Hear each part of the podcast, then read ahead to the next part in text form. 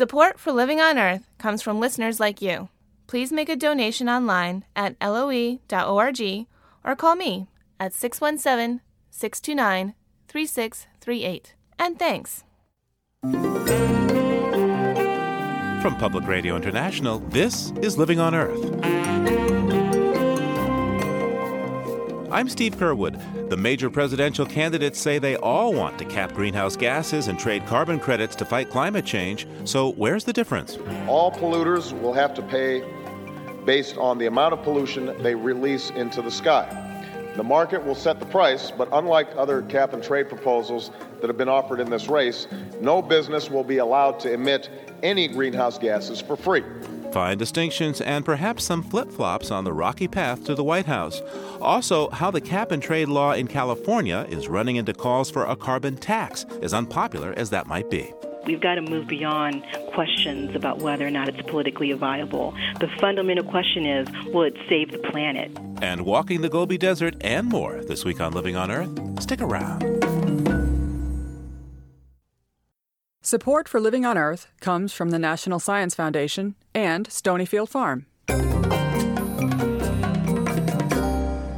From the Jennifer and Ted Stanley studios in Somerville, Massachusetts, this is Living on Earth. I'm Steve Curwood.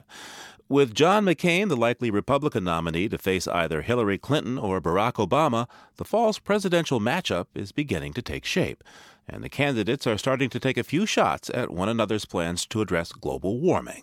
All three favor capping carbon emissions, but the candidates are already looking for ways to draw distinctions and show voters that theirs is the best approach to tackle climate change. Living on Earth's Jeff Young has the story. A little over a year ago, in January of oh seven, U S senators packed the Environment Committee room to share ideas on climate change. It so happened that Senators John McCain of Arizona and Barack Obama of Illinois spoke back-to-back. Obama heaped praise on his Republican colleague, who, along with Connecticut's Joe Lieberman, had proposed the first climate change bill. I believed that the right approach uh, begins with the proposal put forward by Senator Lieberman and Senator McCain, a proposal they've been pushing for years, and I thank them again for their leadership on this issue. It's a framework that's not only good for the environment, it's also good for business. Obama liked McCain's Climate Stewardship Act. The act proposed what's known as a cap-and-trade approach, set a mandatory ceiling on overall emissions of C O two, then allow companies to buy and sell permits for those emissions. Obama and New York Senator Hillary Clinton liked the bill so much they joined McCain as co-sponsors. What a difference a year makes. Now Obama sees McCain as his likely rival in the race for the White House, and he sees big problems with McCain's climate plan. Obama told reporters at a campaign event in Seattle this month that his plan is better. All polluters will have to pay based on the amount of pollution they release into the sky. The market will set the price, but unlike other cap-and-trade proposals that have been offered in this race, no business will be allowed to emit any greenhouse gases for free.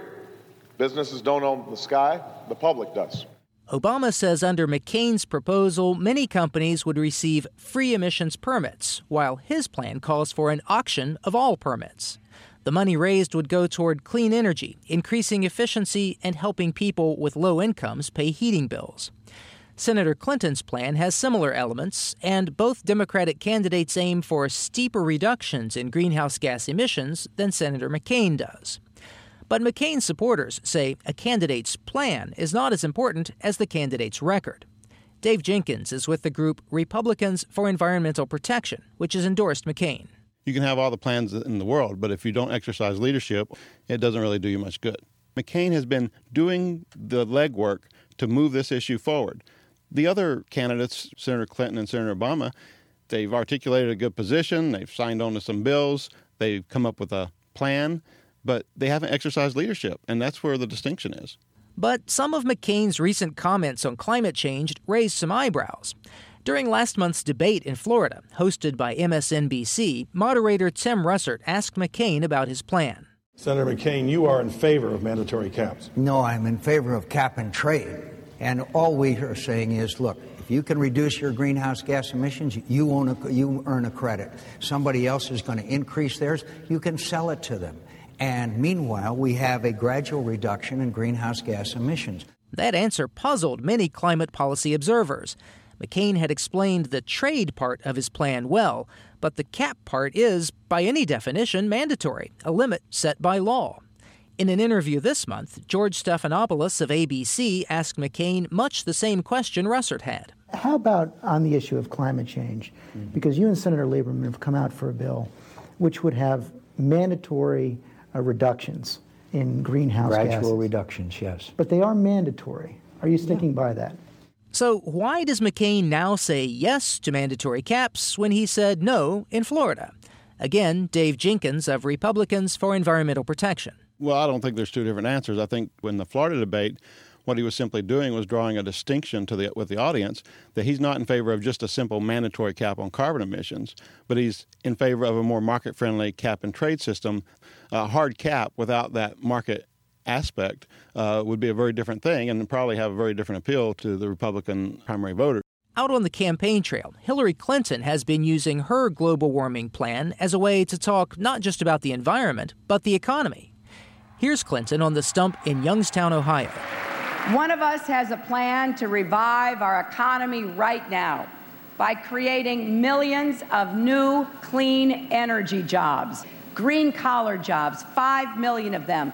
Jobs we'll create by investing oil companies' record profits in clean, renewable energy. All the candidates have talked about clean energy jobs, but Clinton has been hammering the point the hardest. And that's likely because her strongest voter base has been working-class Democrats who are very concerned about the economy. A glance at the primary election calendar shows that will be especially important in the coming weeks.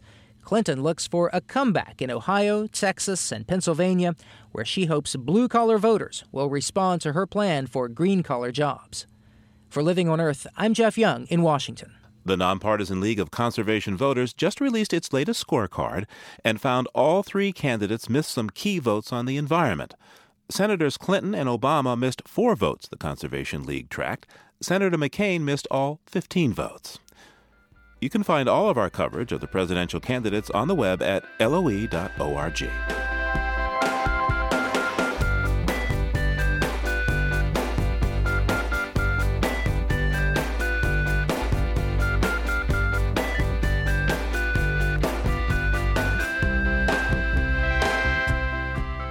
Scientists from Los Alamos National Laboratory believe they can solve two global problems with one electrochemical solution.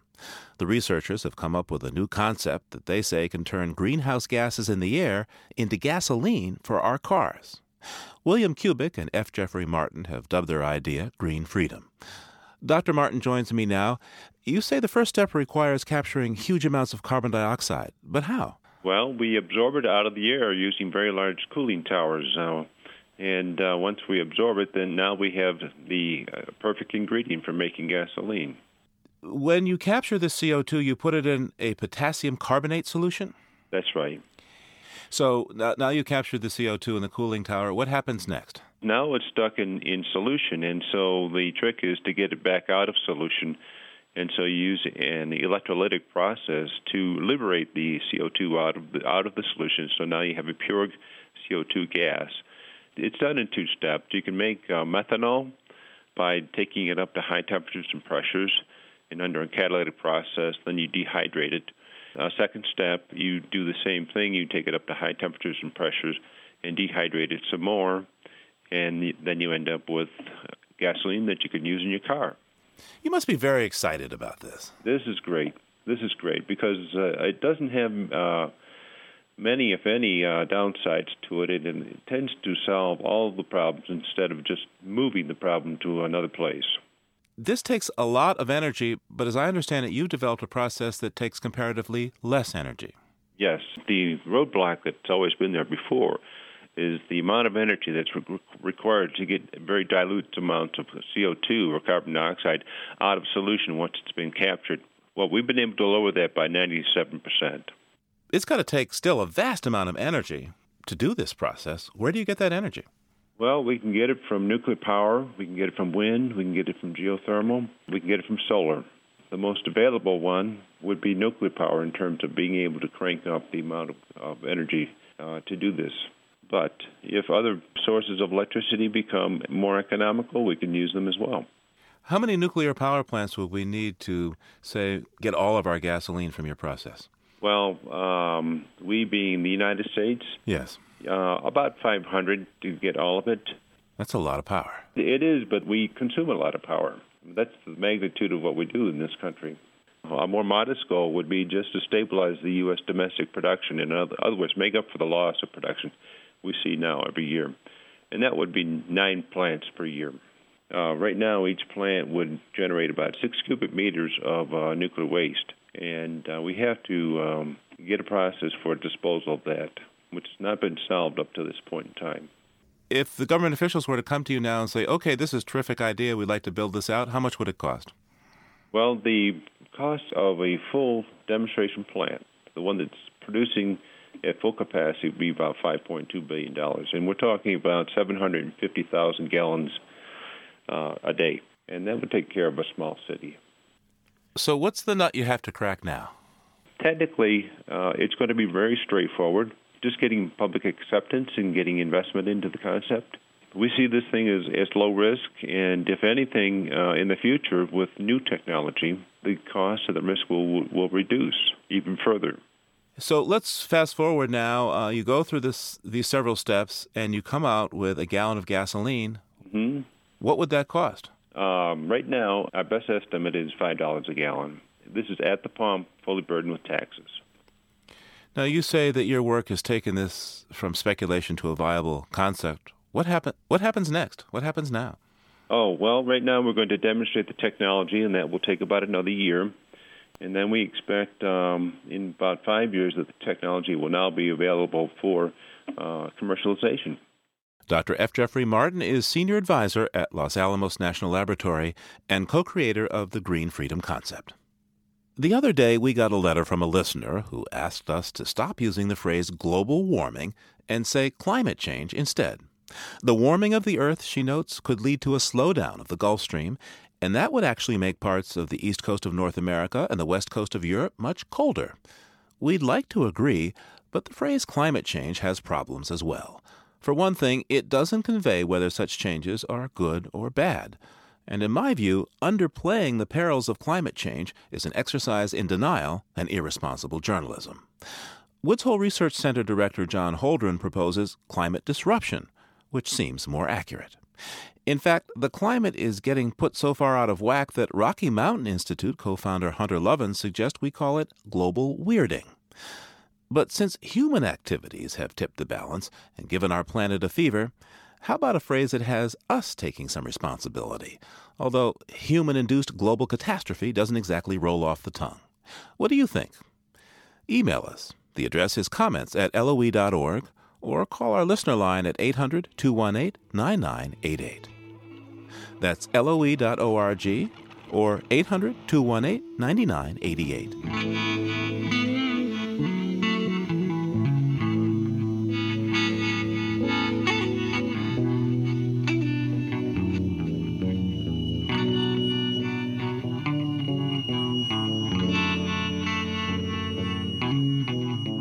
Just ahead, Agent Orange in the yard. Stay tuned to Living on Earth.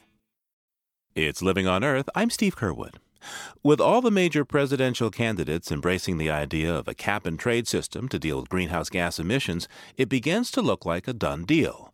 But as California prepares to implement its own cap-and-trade plan, the state is meeting opposition from some grassroots environmental activists. It's an echo of the debate that threatened to derail the Kyoto Agreement a decade ago. Back then, the Europeans argued that strict limits should be set and nobody, no nations or businesses, should be able to buy their way out. To the U S, that was a deal-breaker. And in the end, trade was in. Now the carbon trade is a billion-dollar global business, even though the U S eventually backed out of Kyoto altogether. California's law also calls for a cap-and-trade system, and now some twenty environmental justice groups have issued a declaration against it. One charge, that the carbon trading and offset programs under Kyoto has actually led to more emissions. Jane Williams of the California Communities Against Toxics. Those offset programs have gone to actually increase fossil fuel production. So you're going to extract methane into coal seam in Africa while the coal is being mined to be shipped to Germany to be burned in a coal-fired power plant. I mean, you're having oppressive impacts in environmental justice communities in the Global South, and you're not solving the structural problem of, in order for us to maintain a reasonable climate on the planet, most of the carbon that's in the ground has to stay in the ground. We can't concoct schemes to move pollution around while we're still essentially extracting, you know, millions of tons of carbon from the ground and putting it in the air. And while C O two affects the world, the pollutants often released with it, such as sulfur dioxide and soot particles known as P M, have strong local impacts. Angela Johnson-Massaros of the California Environmental Rights Alliance is here to lay out her concerns. Uh, so, Angela, is it that eco-justice advocates worry trading schemes will make it easier for new power plants and refineries to be built in disadvantaged communities? Well, it's clear that communities of color, low-income communities in California and around the United States host our fossil fuel infrastructure. We believe that there's a very clean policy approach that can allow us to address two really significant issues at the same time for mutual benefit. One is the climate problem, the overall climate issue. Carbon is global, but the fact is that its co-pollutants are local. So if you've got the refinery in your community, you're not worried about the carbon in terms of its direct emissions. You're worried about the P M. But because you live on the planet, you are worried about the carbon. It's a two-part problem. And so if we were able to address the fossil fuel infrastructure, we would be able to address a large portion of the health impacts that communities of color are burdened by right now. So what's one of the scenarios under cap and trade that most concerns you, Angela? My concern is that we try to implement a trading program, something, frankly, that's never successfully been implemented everywhere. And then we start to spend five, six years working out the kinks, figuring out where are the verification issues, where are the reporting issues. You know, the argument is that you would have this cap, it would decline over time.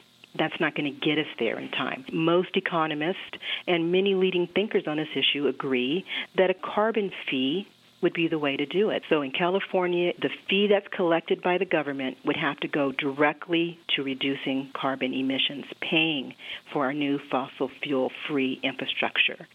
You know, that solution has been seen as politically impossible to pass legislatively. Uh, Angela, what makes you think it could be politically viable? Well, what we're trying to do is raise the point that we've got to move beyond questions about whether or not it's politically viable. The fundamental question is, will it save the planet? And when we grapple with the fundamental question, that should outline what our solutions are. Um, so is it politically viable? I actually think that it is, and let me tell you why. I think it's politically viable because fundamentally people care about climate change. They fundamentally care about protecting the planet and maintaining a livable Earth.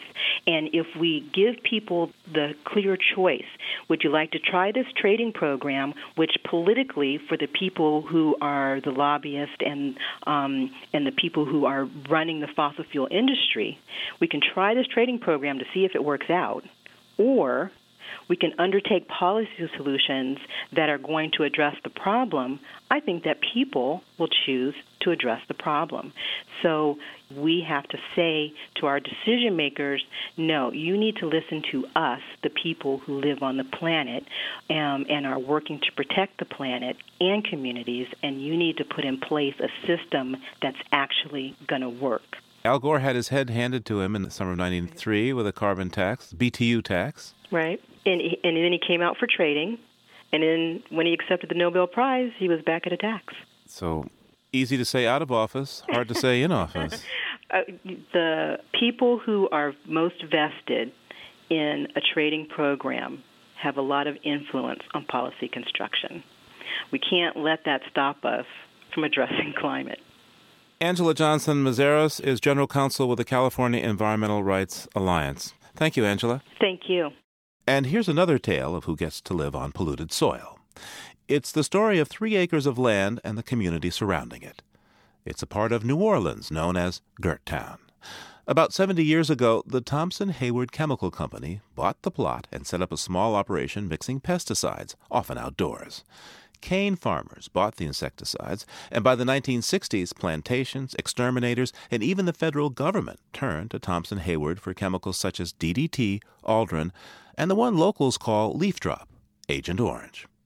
But in the late nineteen eighties, when Louisiana found the plant was dumping solvents into sewers, state authorities shut it down. And ever since, homeowners in Gerttown have hoped for a full cleanup. But as Living on Earth's Ingrid Lobet reports, they're still waiting.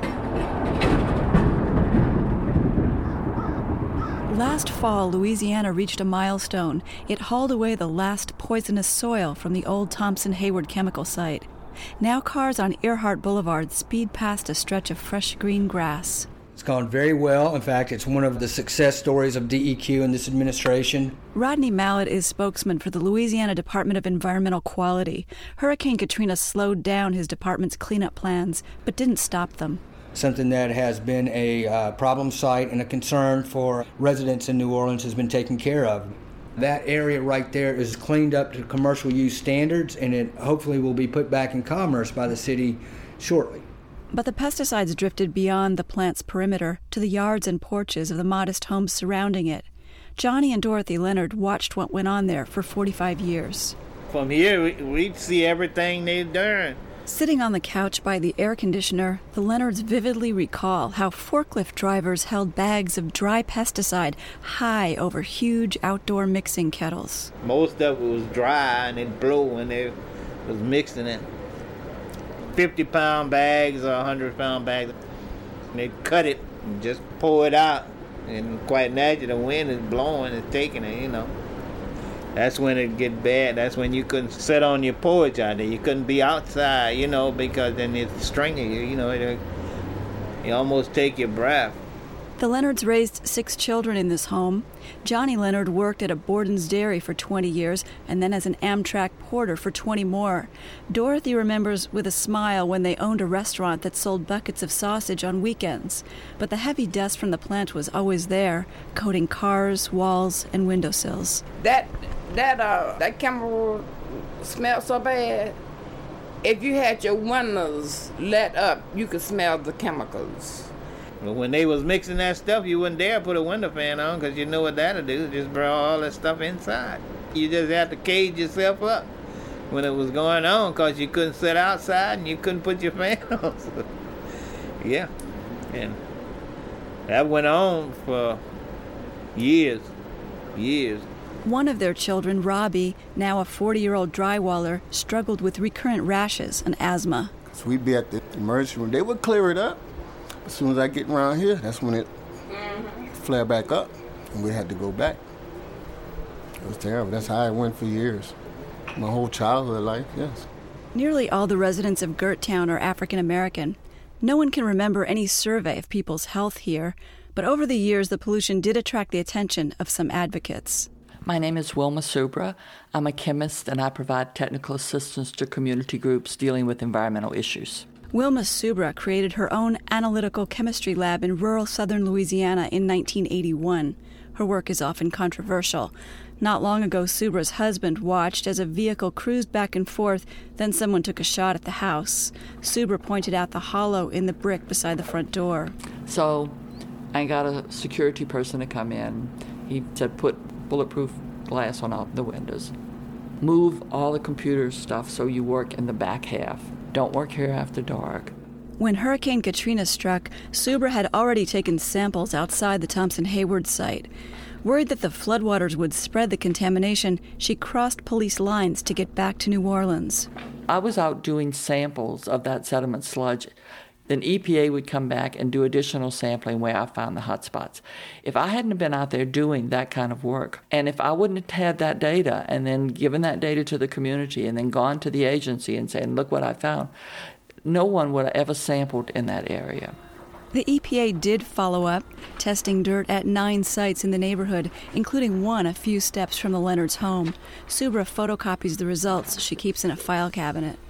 Now, as you see, there is off-site contamination based on E P A's data, and it extends over a block in each direction from the site. Chlordane exceeded the limit by two point four times. Now, chlordane has been banned from use in the United States. It's very persistent, very long-lasting. The D D T chemicals and their metabolites were three point eight times over the acceptable limit at this one location. And then deodorant was almost forty times the limit. The issue here is very toxic, very persistent pesticides, very readily available for the community to come in contact with. Living on Earth obtained the electronic records for twenty-four thousand post-Katrina soil samples taken by E P A in Louisiana. Of the thousands of tests, the sample taken closest to the Leonard's front porch showed the very highest concentrations of several dangerous pesticides, the termite killer chlordane, D D T, dieldrin, endrin, and endosulfan. The E P A agrees the test results are over the threshold of concern, but it doesn't believe the neighborhood needs a cleanup. John Rauscher, the E P A toxicologist who assessed the risk, says the levels in Gerttown would cause fewer than one extra cancer in ten thousand people. The pathway we looked at was a person living near those soils and routinely contacting those soils, including if a child were to contact those soils and do so on a routine basis. We look at a child inadvertently ingesting soil or eating soil.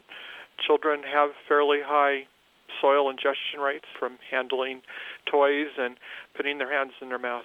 At this point, E P A does not have any evidence that would lead us to do any additional work. That is, not unless the state of Louisiana requested it. But Rodney Mallett of the Louisiana Department of Environmental Quality says the state is not going to ask. People say there's pesticides there. Well, there's pesticides there, but there's pesticides everywhere. And if you go to the up-end neighborhoods, higher-end neighborhoods, you're going to find a lot more pesticides because they're the ones who have the disposable income to take care of the yards, and they're big into taking care of the yards. But common lawn treatments like Roundup aren't nearly as dangerous as the compounds found in Gerttown, such as D D T and chlordane. These insect killers build up in the body and have been banned for decades. Whatever Mallett says, records show they're not widespread in New Orleans. D D T wasn't found in most of the soils where experts looked for it after Katrina. In other words, Gerttown stands out. Mallett insists the soils pose no risk. The pesticides that were found were typical background levels. That if it was going to be a health risk to someone, you would have to eat a liter of soil a day for two hundred plus days for it to become a problem. Yet, in fact, eating that liter of soil near the Leonard's home would put someone hundreds of times over the E P A level of concern for chlordane alone. Living on Earth showed the Gerttown soil test results to three California toxicologists. Michael Anderson assesses ecotoxicological risk for the state. He pointed out other ways people could be exposed besides eating soil. If you add into that homegrown produce, if a person was to have a backyard garden, or uh, if you add in the pathway of the ingestion of breast milk for an infant, the risks rise dramatically. The risks now go up almost uh, two orders of magnitude. Which means if the site were in California, the government response would likely be different. If this was the information that we were given and we were confident in the data, we would uh, recommend a remedial action. You would recommend a remedial action? Oh, yeah. The other toxicologists agreed. Another toxicologist was even more blunt. Professor Marcus Issard used to teach in New Orleans and once gathered samples in Gerttown. Now he teaches toxicology at the University of Missouri, Kansas City. Uh, there should be a large outcry. This type of chemical exposure is unacceptable, period. This could never happen in anybody else's neighborhood. This could not happen on the North Shore of the New Orleans residential area. This would never happen. And we're talking about a neighborhood where it seems that uh, those who are in power have just abandoned. At home in her living room, Dorothy Leonard says over the years men have come several times and said her neighborhood would be cleaned up or that residents would be bought out, but nothing's come of it. And they should have been did that. And they'll know that place over there was making the people sick around here. We couldn't even sit on our porch. With, with the doors closed, we could smell it in our house. With our windows We could be driving in, in our car. Our windows could be completely up. We could smell it all the way in our car. They didn't care. Whether they care or not, what's in the soil will stay there. Experts say the pesticides don't dissolve in water, and they're bound to the soil. For Living on Earth, I'm Ingrid Lobet. Pesticides bound to the soil. Our land, our home ground, is soil.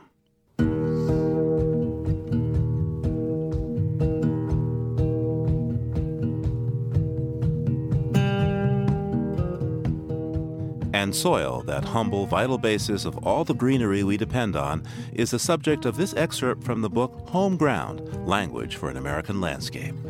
Nature writer Barry Lopez and fellow author Deborah Gwartney gathered lyrical descriptions of landscape features in this book.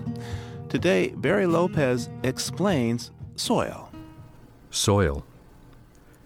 Erosion, volcanic eruption, earthquakes, floods, tectonic grinding, landslides, and other natural forces act continuously on the Earth's crustal rock, creating various types of debris, gravel deposits, mud flats in the tidal estuaries of creeks, cobble terraces, and beaches of black lava sand.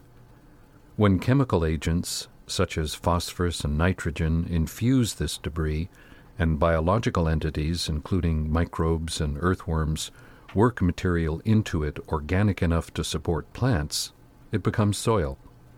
A soil that is chemically or organically exhausted, that's been pulverized or become deeply parched, that has been invaded by decomposing rock, or that's been fouled by sewage or industrial pollution to the point where it no longer can support plant life, is called dirt.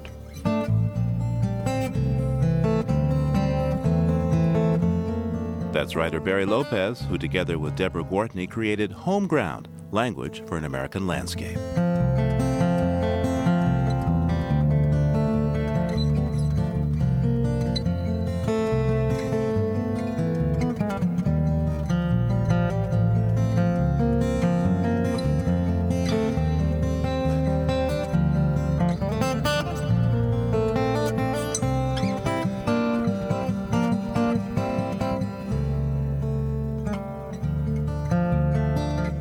Coming up, how your food can be your medicine. Keep listening to Living on Earth. Support for the Environmental Health Desk at Living on Earth comes from the Cedar Tree Foundation. Support also comes from the Richard and Rhoda Goldman Fund for coverage of population and the environment.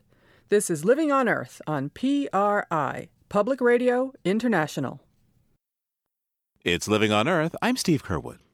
The obesity epidemic is spreading around the world. According to a U N report, more than three hundred million people are obese, and closer to home, about sixty percent of Americans are overweight. Overeating and chronic diseases associated with obesity are literally killing us.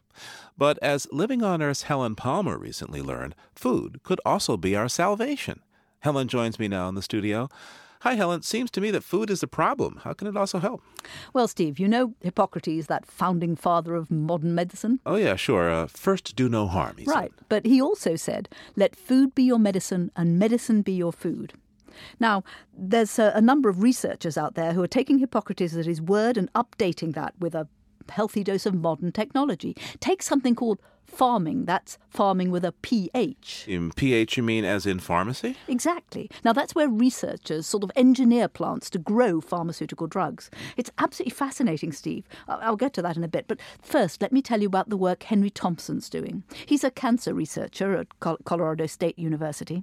Thompson says that underlying all chronic disease, you know, diabetes, heart disease, cancer, are similar metabolic disruptions. Uh, metabolic, you mean the way we metabolize or use our food, you're talking about? Sort of. Um, what he says is that in diseases like this, at the cellular level, glucose, sugar, you know, is being handled differently.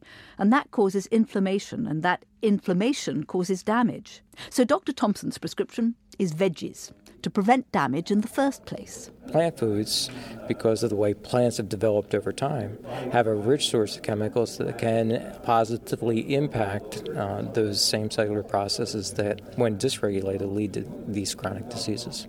So basically, you, you're saying if we eat the right foods, we might not get sick in the first place. That's exactly right. sort of a physician, farmer and chef, heal thyself? Right. Uh, what Professor Thompson says is that plants have had to fight off microbes and pests and environmental stresses. They've developed powerful chemicals to help. Those same chemicals actually protect within the human cells. So uh, what kinds of plant foods has he been studying? Well, he's been looking at the staples, you know, crops like rice, wheat, corn, potatoes. And Thompson's done a lot of research testing various types of dry beans on mice to see which varieties protect them best against cancer. This is the common bean. So an, an example would be black bean or a kidney bean. Uh, they differ in their health-promoting activity relative to cancer. It turns out that so far we found that dry beans from the Andean Center of Domestication seem to have more health benefit, but all beans are good. So what's the what's the advice again? Half a cup a day, every day. Beans, beans, good for the heart. Well, yes, indeed. But by the way, those Andean varieties include kidney and black and cranberry beans. Thompson says he's found that the variety matters with all food groups. So, say, Red Delicious or Granny Smith apples or Peruvian Purple or Yukon Gold potatoes can have different beneficial effects. Right now, though, there isn't enough hard evidence to say you should ha- eat one variety rather than another. He says eat lots of varieties and many different food groups. Uh-oh, so this means my grandmother was right. Eat my cabbages and broccoli and the squashes and tomatoes and... Yeah, and don't forget the rutabagas and the onions and the garlic. Okay, so, well, Helen, tell me now about the farming with a pH. Uh, now, it seems to me that growing drugs uh, isn't particularly new. Uh, there are lots of familiar uh, therapies that come from plants, what, uh, the heart drug digitalis from foxglove or, or aspirin from willow trees. That's right, but but those were discovered accidentally. The new sort of pH farming is about creating designer plants that can produce drugs with specific effects. Now, biotech companies are doing something like this, but it's incredibly costly, hundreds of millions of dollars. And they grow what are called biologics. They're vaccines, you know, growth hormone, cancer drugs. They grow them in cell cultures or fermentation vats. The new pharmaceutical farming will actually grow plants in greenhouses. And this is going on right now? Drugs are being grown? Well, they're being grown, but the technology is still only experimental. They're not approved. I, I did speak to one researcher, though, Charles Arntzen at Arizona State University. He says he'll have a plant-grown vaccine in human clinical trials this year. He started with potato plants, and now he's working on tobacco. Wait a second. A drug that can make you healthy from tobacco? Yeah, it's ironic, eh? Uh, right now, drug companies add a little bit of viral D N A to yeast to make some of these advanced vaccines. So Arntzen figured, well, let's use plants. If Merck could make it work with yeast, I just said, well, let's put the same gene into a plant, like tobacco or tomatoes and, or potatoes. And the same gene works the same way. What we then did was just took some of the plant tissue and fed it to mice, and lo and behold, the virus-like particles stimulated the immune system because we have immune effector sites in our gut. When those effector sites saw the virus-like particle, bam, we click on our immune system. And then we got approval from the F D A to take this into humans, and sure enough, the same thing works in people. You eat a raw potato, for example, that's got the genes for the virus-like particle of hepatitis B, and the human volunteers got a wonderful immune response, which is what we want for a good vaccine. Yeah, but Helen, uh, come on, eating a raw potato? I mean, how many of these things would I have to eat to get vaccinated? Well, Doctor Arntzen discovered you'd have to eat a potato the size of a tennis ball to get a high enough dose. But don't worry, he's now working on a simpler scheme. He takes a tiny bit of D N A with the human disease and puts that into a tobacco virus. And then he puts the, that virus into a tobacco plant, and it grows like crazy. And there it is, a human vaccine. And I have to smoke it. No, no, it will be harvested and made into a shot. As I say, it, it's still experimental, but it works. Doctor Arntzen's transferring this technology to India so they can make a low-cost hepatitis B shot. And he's using the same approach to make a vaccine for the Norwalk virus. It's the cruise ship diarrhea. It's closed hospitals in the U S, and, and the cost of decontaminating, say, a hospital ward is incredible. So there's a there's a need for a vaccine. Noroviruses do not replicate in anyone but humans. And so we found that by taking a gene out of the noroviruses, we can put it in plants. And we're now doing the experiments, and I hope in this case to be in human clinical trials yet in two thousand eight with our first tobacco-derived norovirus vaccine to test its efficacy. You know, this all sounds really great, Helen, but there's got to be a catch. I can hear a but coming along. Oh, yes, Steve, there's a but. Uh, it's not about what Doctor Arnstein's doing, though. First of all, he's not using a food crop, you know, anything we eat. And then he's not genetically modifying a plant. He's uh, working in secure greenhouses. So those are all protective things. But and here's the but, there are concerns about other kinds of pharmaceutical farming where scientists might manipulate genes, say in corn or rice or some other food crop. That really worries Margaret Mellon of the Union of Concerned Scientists. So there's a lot of concern that the genes that code for the drugs are going to make their way into your food. And I think consumers are concerned about that. Food companies are very concerned about it. But they are the ones are going to be left holding the bag if breakfast cereal turns up to have drugs in it that, that no one wanted. Yeah, I'd say I certainly wouldn't want a heart drug in my yogurt and granola in the morning. Well, exactly. I, I wonder if you remember the Starlink corn. That was genetically modified corn, but that was only approved for animals, and it ended up in tortillas. Well, that cost farmers and food companies billions. So what about rules for this stuff? I mean, especially after that fiasco. Well, the Union of Concerned Scientists says there should be a total ban on genetically engineering any food plant to produce drugs. And actually, Steve, the U S D A is expected to make rules for pharmaceutical farming by the end of this year. Well, we'll keep track of that then, won't we? Indeed. Living on Earth's Helen Palmer, thanks so much. Anytime, Steve.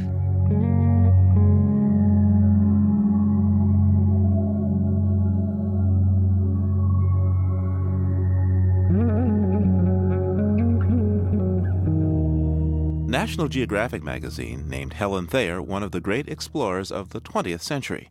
Missus Thayer has trekked to the North Pole and Antarctica. She's traveled across Death Valley and the Sahara. And in two thousand one, Helen Thayer and her husband Bill, along with a pair of camels they called Tom and Jerry, walked across the Gobi Desert, sixteen hundred miles of blazing heat where even camels can die of thirst. They lived to tell the tale in Helen's new book titled, appropriately enough, Walking the Gobi. She told her story to Living on Earth's Bruce Gellerman. Helen, what does Gobi mean? It means stony desert. There are a few variations and interpretations, but basically it means stony desert because there's only three percent of the Gobi Desert is sand. Most of it is stony. When I think of Mongolia, I think of Genghis Khan, nomads, misery, and some of the most severe temperatures and the severe temperature fluctuations in the world.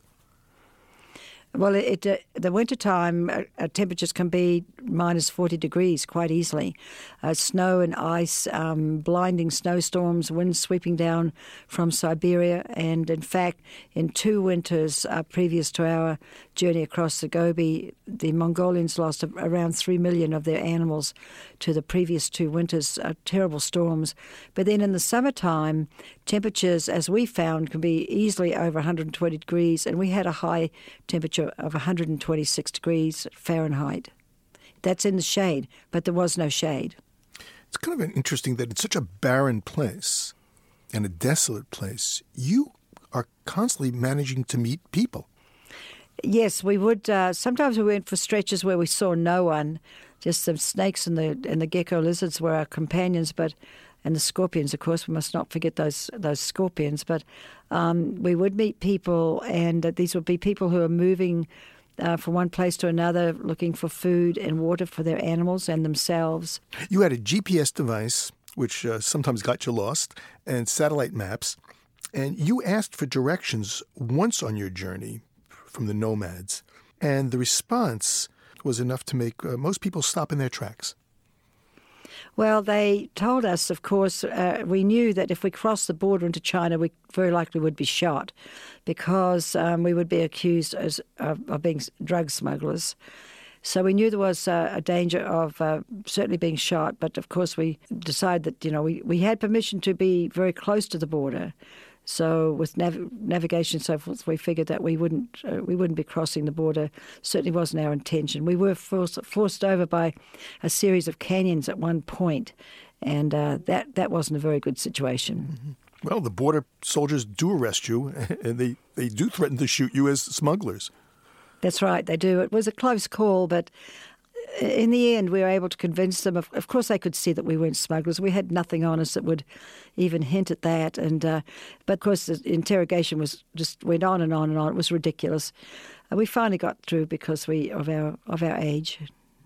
But he asked you that very good question: why are you walking across the desert? Oh, that just about floored him.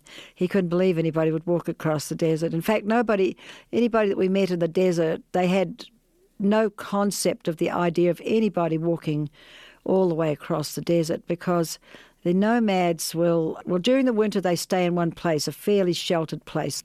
But then in the springtime and summer and fall, they'll move according to the pasture and the uh, food and water. And uh, they follow their ancestral roots. They, Mongolia is a country with no fences, and people basically don't own land. But they're constantly searching for food and water in the summer. The nomads live in something, what they're called ger? Gers? Ger. Ger. It's a ger. It's pronounced ger. It's like a Russian yurt, but in Mongolian it's called ger. The door always faces south to avoid the um, Siberian winds, and the uh, visitors are escorted to the left-hand side, which is the male side of the ger, and um, on that side you're under the, the uh, protection of the sky god Tengu. And the women of the family go to the right, and they're under the protection of the sun god. And then the back of the ger is very sacred. This is where the uh, elders are allowed to go. And heaven forbid if you hit your head on the, the doorway. Yeah, if you do, if you step on the on the threshold, it's considered the same as stepping on your host's neck. And you mustn't point your feet at the fire, because you might upset the spirit of the fire, and he might not cook the next meal. Now, you almost didn't get to make this trip. Yes, it was very serious. Uh, a person rear-ended us on a bridge. We were stopped in traffic, and uh, this person rear-ended us at very high speed, and uh, I had very serious injuries to my lower body, um, hips, low back, legs, and I was even told that I might not walk again, certainly not uh, walk long distances again, but um, I knew that that wasn't so, uh, so I just searched for the right person, and finally I found the person to put me back together again, and I'm I'm possibly better than ever because I worked so hard through rehab to strengthen my legs, and um, it's as though the accident didn't happen now. But on your trek across the Gobi, you were hurting. Yes, I was. It, I, it was terribly painful. I um, I wasn't recovered at that time from the accident, but we had a choice. We could have postponed it, but then we didn't know if politics would interfere with our future plans, because the, the Mon- uh, Mongolian borders had been closed due to communism for the last seventy years. And with these countries, we've learned from bitter experience that countries' borders can close down overnight. And so it was wide open, and we had our permits, and we were good to go. And I said to Bill, well, if I don't give it my best try, I will never know if I could make it. And I'd rather give it my best try, even if it means that I can't get it all the way across, rather than stay at home and always question myself. So we set out and we were successful. Do you and Bill talk much when you're on these treks? Oh, yes, we chat. We sing songs together. You wouldn't want to hear us. It's just as well we go out there to sing, because no one would want us to sing. We're just awful. And when things are tough, we uh, we bolster each other and make sure we're both staying optimistic, and we support each other. Or sometimes Bill start to tell jokes. We might have heard them twenty times already, but it's still funny out there. And then sometimes we see the funny side of what we're doing and laugh at ourselves. So we, uh, we manage to... Uh, get across the desert in good spirits, and neither one of us gets down on anything. What might be um, a Helen and Bill Thayer song? Well, we start off by Onward Christian Soldiers. That seems to be a good marching song, and off we go, and and that sort of gets us going, and we like that one. That's sort of one of our favorite hymns, actually. The book is called Walking the Gobi. The author is Helen Thayer. Helen, thank you so very much. Mm, thank you. Explorer Helen Thayer speaking with Living on Earth's Bruce Gellerman.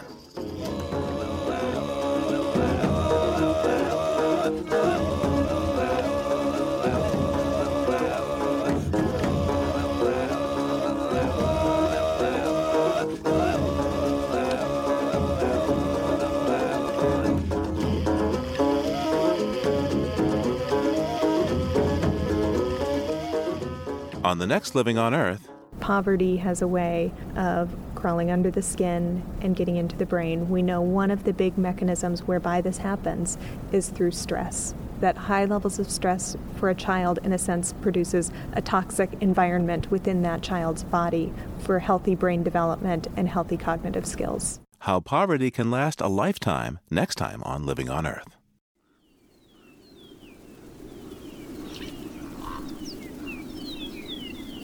We leave you this week in the desert, the Sonoran Chihuahuan Desert in New Mexico, with the sounds of the wind and the Chihuahuan raven.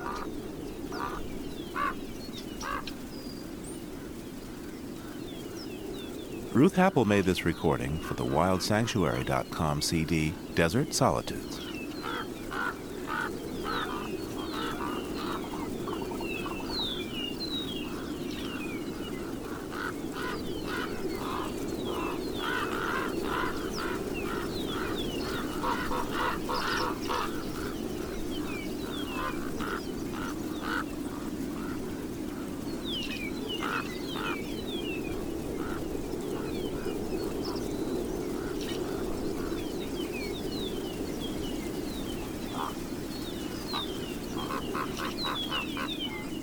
Living on Earth is produced by the World Media Foundation.